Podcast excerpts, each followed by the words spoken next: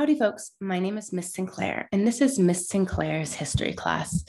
Today, we are going to be starting period two, which will go from 1607 to 1754.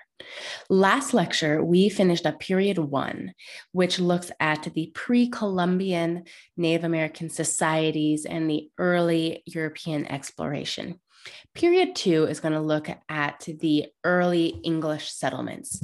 We'll look at the nature of our different colonies, and period three will jump us right into the revolution. Thank you for listening. I really appreciate all of your views and your listens. Remember, if you are listening to this on a podcast or watching the video on YouTube, you are getting the exact same experience that my students got in my class.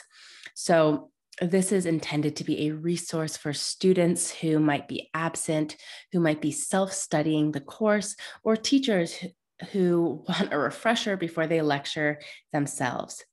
If you are thinking, I'm not a student or a teacher, I don't know what I'm doing here, I'm so glad you're here. This is just what the kids are learning in class these days. If anyone's been like, what are the kids learning in class? This is it. Um, if you want just a refresher on US history, I'm glad you're here. Please consider leaving a review or a rating. I know it's the cliche YouTuber or podcaster thing to say, but it really does help. And my goal with this is just to help students. Clearly, I am not a polished YouTuber or podcaster. I'm just making this at my house. So, enough of me talking. Let's jump into the actual content. So, like I said, we are looking at topic 2.2. If you are going to jump into this and be like, how come you never do the first topic, 1.1, 2.1? Because that's always just like the context for the unit, which we will have just learned about since we have um, just finished the previous unit. So, topic 2.2, looking at European colonization. So, think back a little bit of review, see what you can remember. Can you describe three characteristics of Spanish colonization? What were their motivations? What were the results of their colonization? What did they do once they reached the colonies? This is a helpful tool to make sure you are absorbing the information, you are actually learning it it is so, so easy for the information to go through your ears and out the other side and never stop in your brain. Taking a moment to think about these questions can really actually help you make sure you are learning the information. So, three characteristics that I thought of would be their motivations, right? God, gold, glory, this desire for um, an economic uh, prosperity, whether the initial motivation was to find a trade route to the East Indies that avoided the Ottomans.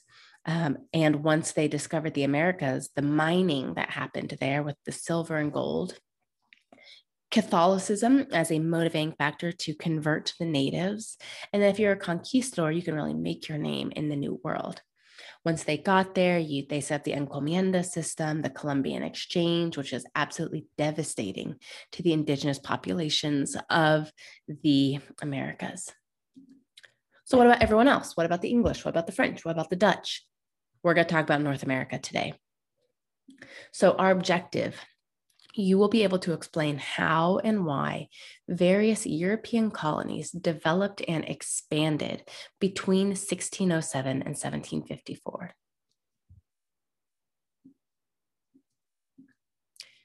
So let's think about the Spanish one more time. The Spanish have set up these haciendas, which are essentially rural estates they became the basis of wealth and power in the new world. And they are going to be entirely self sufficient. They are going to produce all the goods that they need clothing, food, meat. And they're going to be powered by this encomienda system, the mita system, which is um, a system of using sl- native labor that the Spanish will have stolen from the Incas. We see this social hierarchy in place in the Spanish colonies with peninsulares at the top. Remember, peninsulares are the Spaniards born in Europe living in the New World.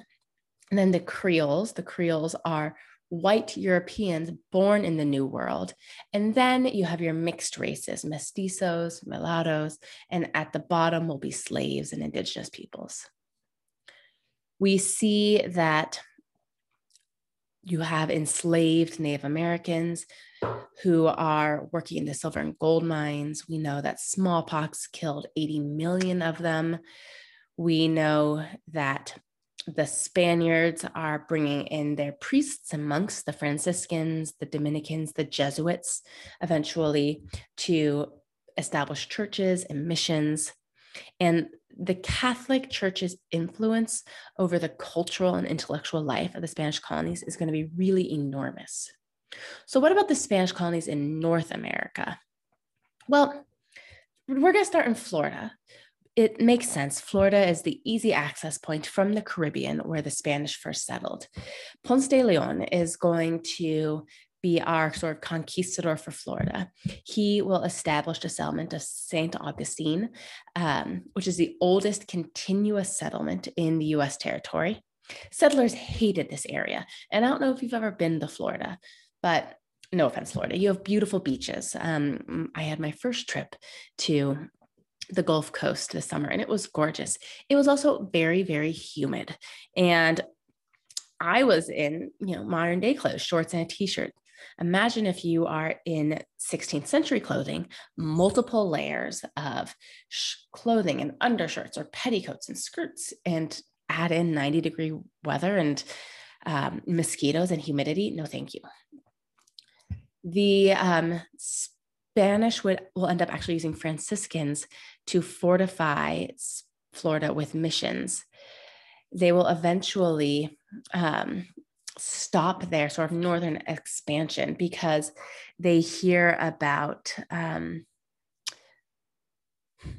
just indigenous people. So the Carolina natives hear about the spread of diseases and they are going to aggressively fight back against the Spanish colonizers.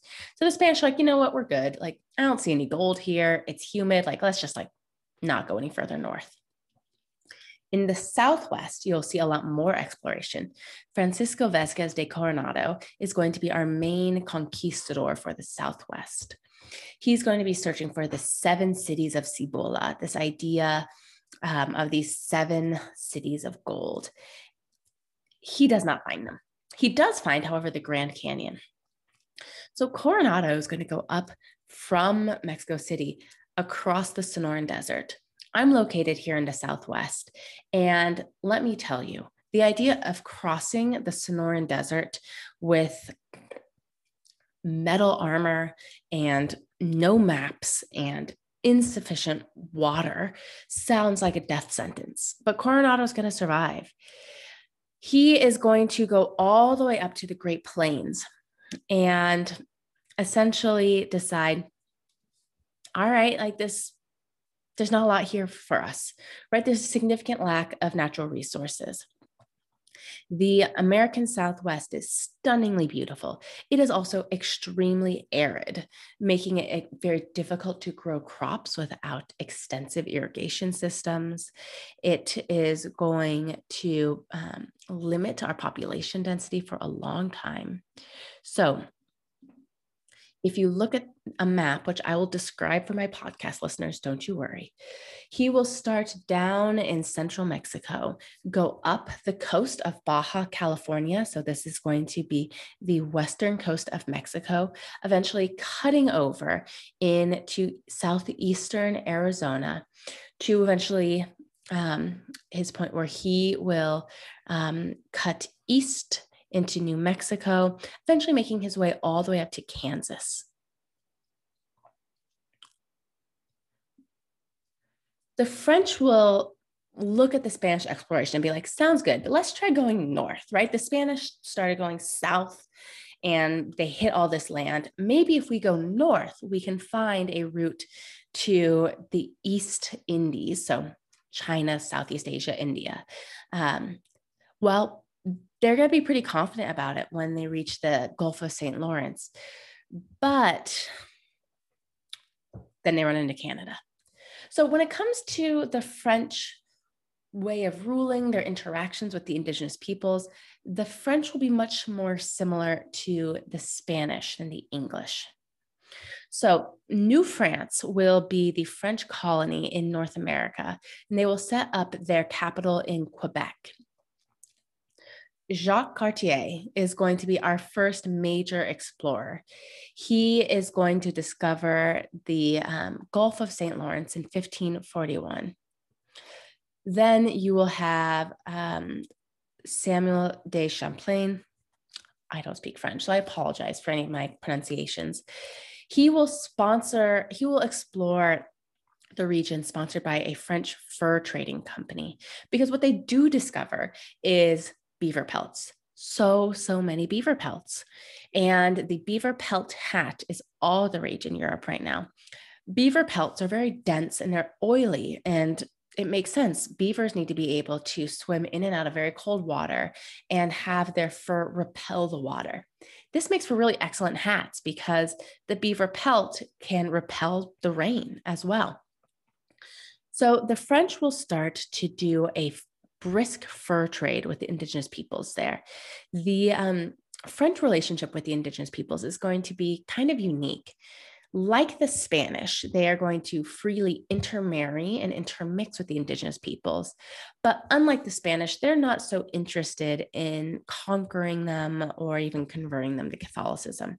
You will have some Jesuits arrive, and I'll talk about them in a minute. But French fur trappers will really immerse themselves in native culture. They will trade with indigenous peoples for fur and give them guns, textiles, alcohol this actually will lead to the overhunting of the beaver population because the use of firearms will allow for the indigenous peoples to overhunt the beavers, which they then are trading to the Europeans. We see that Louis the 14th will establish the New France Company and New France um, to try and capitalize on this. But we see that not a lot of people want to settle in Canada. So you have Champlain who will settle in Quebec. Then you have other explorers like um, La Salle, and he will go down the Mississippi and eventually reach Louisiana, um, settling, setting up the city of New Orleans. We see that the indigenous population in New France will always outnumber the French population. And because of that, they will have to have a really good relationship with them. We see that the um, French will intermarry with the indigenous peoples. They will ally with the Huron, whereas we're going to see the British will ally with the Iroquois. Louis XIV tries to bring over more settlers. It just doesn't really work it's cold. It's, I mean, like at least, at least the Caribbean and Mexico and South America, it's warm, it's beautiful. You have white sandy beaches, you have tropical birds, you have mangoes, you have all of this fantastic food and atmosphere. And then you get to Canada and it's cold for nine months of the year and there's the snow and you're isolated and you're, it's just a hard sell. It's a hard sell.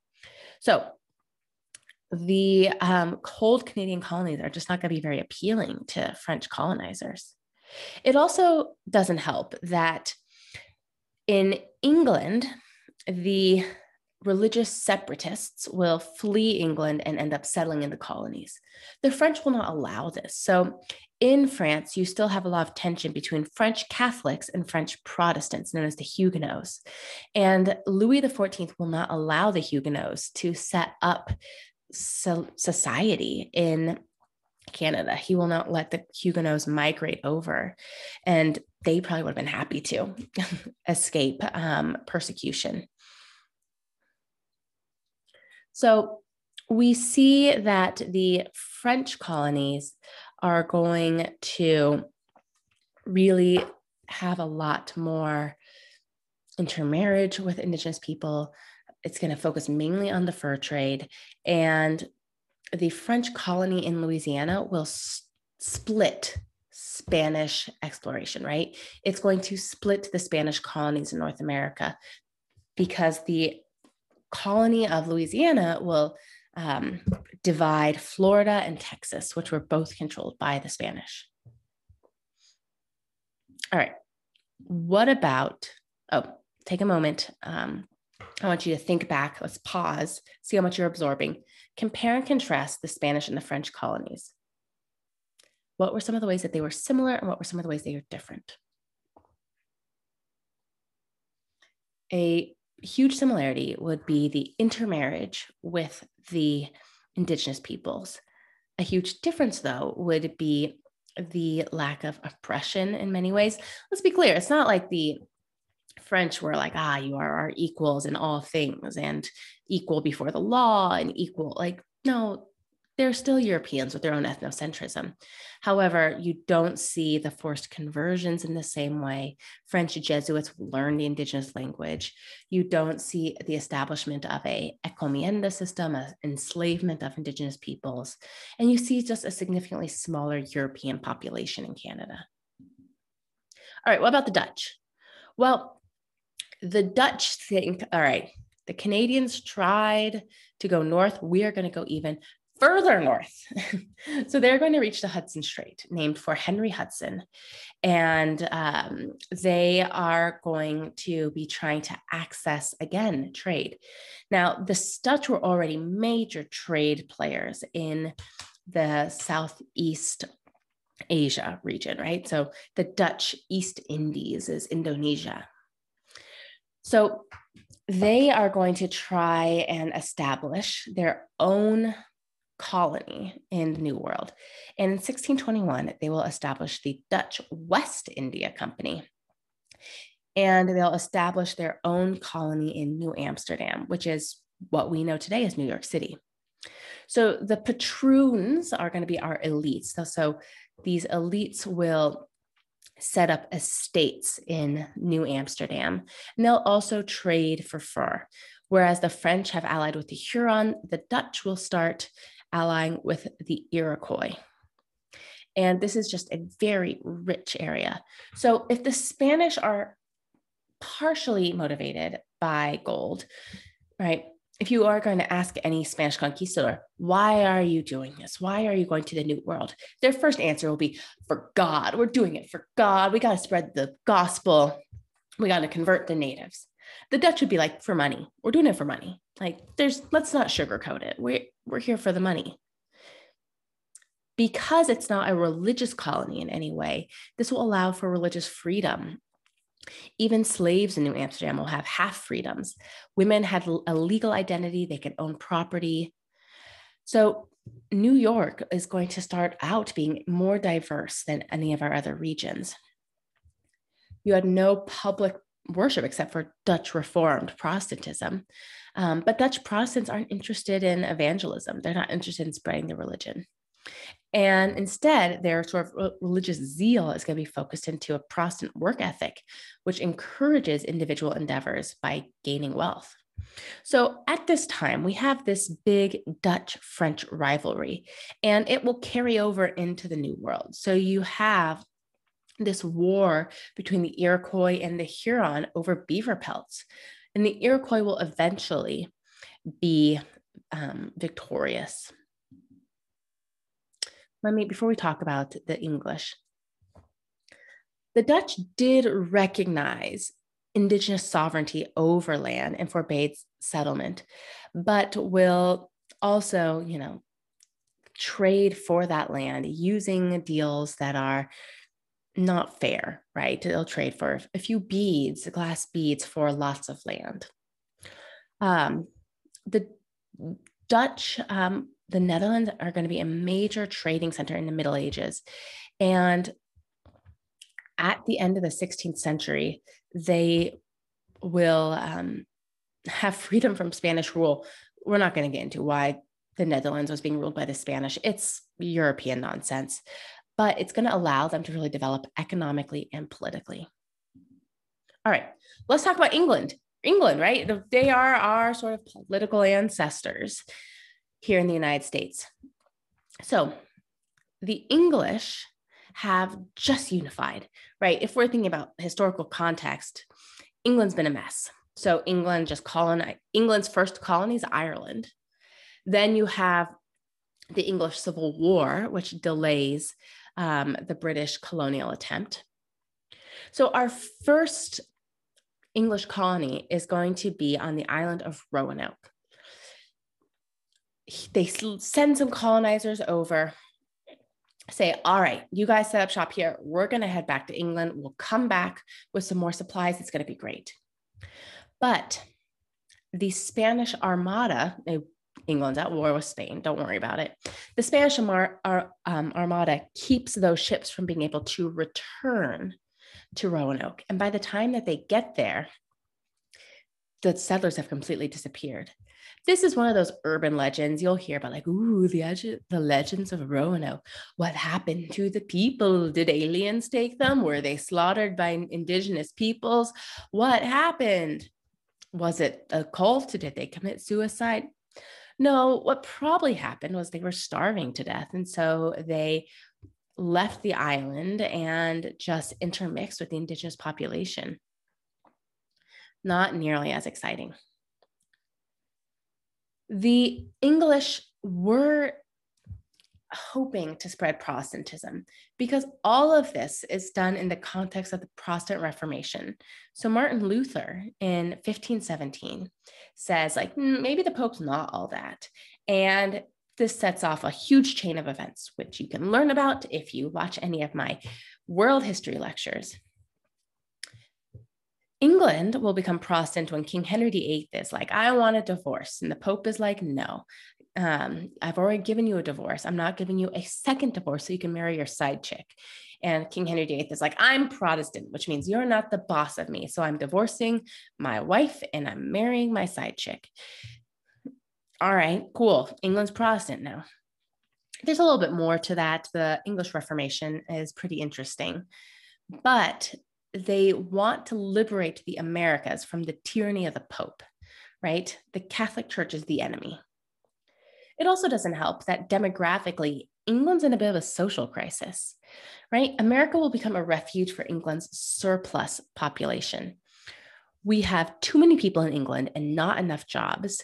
At the end of the 17th century, about half of the British population lived at or below the poverty line. In America, these people could become productive citizens, right? This idea that in America you can escape the economic inequalities of England and, you know, make a name for yourself. In England, all the land is owned by the nobility, right? Chances that you could ever become a landowner in England, slim to none. And because of that, most legal rights are tied to owning property. So that means the vast majority of British people in England won't be able to vote, won't be able to participate in the political system. But if they go to America, they can get property, they can participate. It's going to be great. So, there are going to be essentially three types of English colonies. The first will be sort of corporate colonies operated by joint stock companies. Jamestown will be an example of this. The next will be royal colonies. These will be under the direct authority and rule of the king's government. Virginia will be an example of this. Finally, you have proprietary colonies. So, I'm sorry, if you're wa watching this, I saw there's a typo on my PowerPoint. I'm so, so sorry. Proprietary colonies are under the authorities of individuals granted charters of ownership by the king. So, think Maryland, Pennsylvania. If um, William Penn is essentially given this land by the King of England and he can do what he wants. So it's a proprietary colony. Unlike the Spanish and the French, the English will bring the tradition of representative government to their colonies.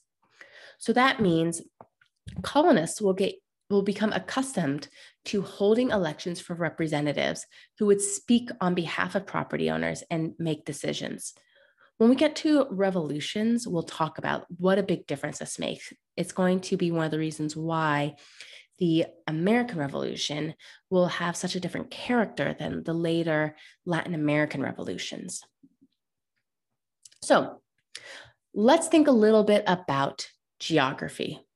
What geographic features contributed to the distribution of colonies?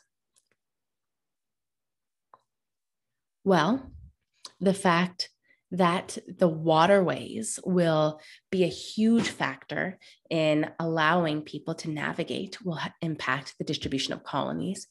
We see that the Spanish went across the Atlantic Ocean and settled in first the Caribbean islands, then sailed across the Gulf of Mexico into Mexico and South America.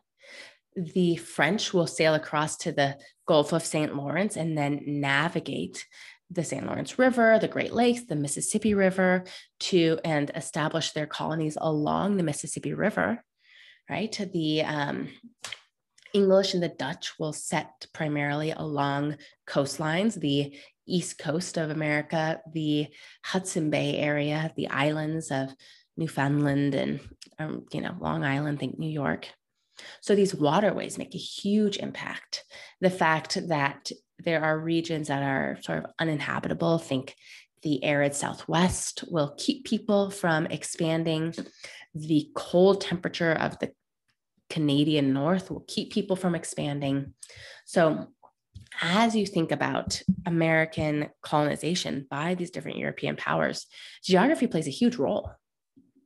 All right, that's it for us. So let you, I want you to take a moment to think back. Take a breath. I know I've been talking for a long time. Can you explain how and why various European colonies developed and expanded between 1607 and 1754? What were the motivations for the settlement of North America? What forms did it take? How did European countries colonize these places? What were some of their similarities and differences? See if you actually learn the information, process it yourself. I suggest writing out a response. Or did the information go through one ear and out the other? If you have any questions, please don't hesitate to ask.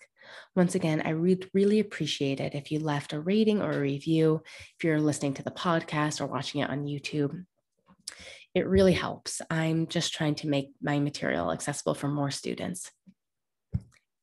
Thank you for listening. Have a great day.